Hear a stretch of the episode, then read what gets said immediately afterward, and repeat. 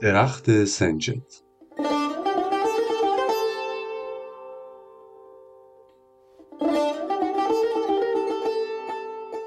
یک خواهر و برادر بودند به نام حسنی و فاطمه که با مادرشون زندگی می‌کردن. اونا از مال دنیا خونه ای داشتند به اندازه قربیل که تو اون درخت سنجدی بود به اندازه یک چوب کبریت.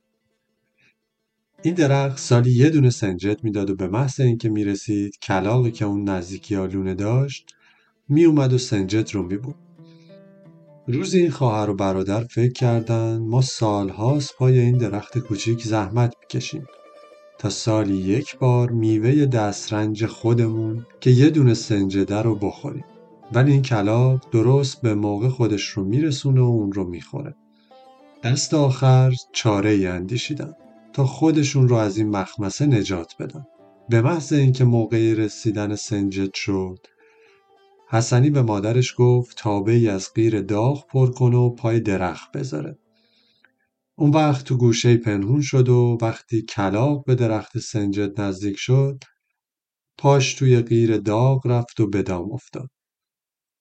اون وقت حسنی با خوشحالی به طرف کلاق رفت.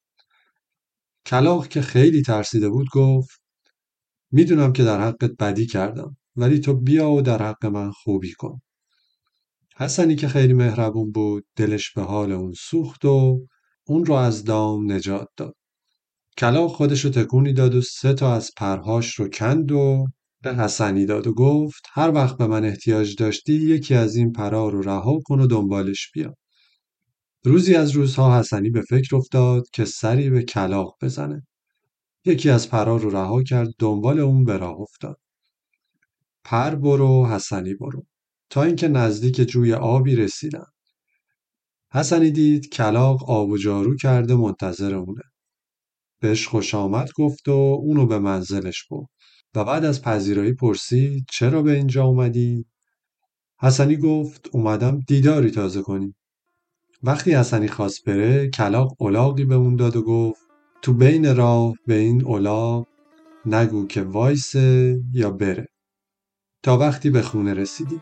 این رو هم بدون که خوراک این الاغ نقل و نباته تو عوض هر وقت به اون بگی رو اون خورما از دهنش میریزه و هر وقت بگی وایسا اشرفی طلا خلاصه حسنی الاغ و برداشت و به منزل اومد روز بعد حسنی خواست به همون بره تصمیم گرفت سوار الاغ به شو بره همین کار رو هم کرد. وقتی پشت در هموم رسید از الاغ پیاده شد. الاغ رو به در هموم بست و وارد هموم شد. تو همین موقع استاد عمومی با اولاغش از راه رسید. خواست اولاغ رو به در ببنده که اولاغ دیگری رو بسته دید. به اولاغ حسنی گفت برو اون طرف. دید که خورما از دهنش ریخت. بعد بهش گفت وایسا. دید اشرفی از دهنش میریزه. وقتی این وضع دید اولاغ خودش رو با اولاغ حسنی عوض کرد.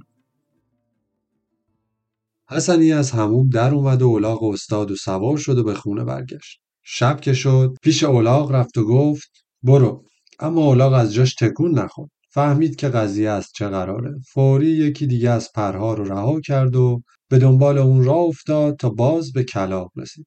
جریان رو به کلاق گفت. کلاق دبه بهش داد و گفت برو پیش استاد و اولاغ رو مطالبه کن اگه نداد توی دبه بدم بچه های لخت و او رو چماق به دست از اون بیرون میان و حسابش رو می‌رسن. حسنی با شوق فراوون به منزل برگشت و یک راست سراغ استاد همون می‌رفت و اولاغ رو مطالبه کرد. ولی استاد هاشا کرد. حسنی هم توی دبه دمید بچه ها بیرون ریختن و استاد رو به باد کتک گرفتن. دست آخر استاد امان خواست و اولاغ رو به حسنی برگردون. حسنی اولاغ رو برداشت و به منزل اومد. چند سالی که گذشت حسنی مال و ثروت فراوانی جمع کرد و خونه زیبا و مجلل ساخت. روزی دوباره پر سوم رو رها کرد و به همون ترتیب به کلاق رسید. این بار کلاق کفگیری بهش داد و گفت هر وقت هر غذایی خواستی کفگیر رو به ته دیگ بزن و بگو دیگ من به جوش بیا. اون وقت اون غذا برات آماده میشه. حسنی دیگ رو هم برداشت و به خونه اومد. تصمیم گرفت شاه و وزیر رو دعوت کنه روزی اونها رو به خونه خودش دعوت کرد و به ترتیبی که ذکر شد لوازم پذیرایی رو برای مهمونای خودش ترتیب داد شاه بسیار تعجب کرد که چطور حسنی تنها و به این سرعت غذاها رو تهیه می‌کنه با وزیر خودش جریان رو در میون گذاشت و قرار شد وزیر آهسته پشت در آشپزخونه بره و جریان رو بفهمه. وزیر هم همین کار رو کرد و تا علت واقع رو فهمید و به عرض شاه رسوند شاه گفت این دیگ برای من خوبه نه برای حسنی.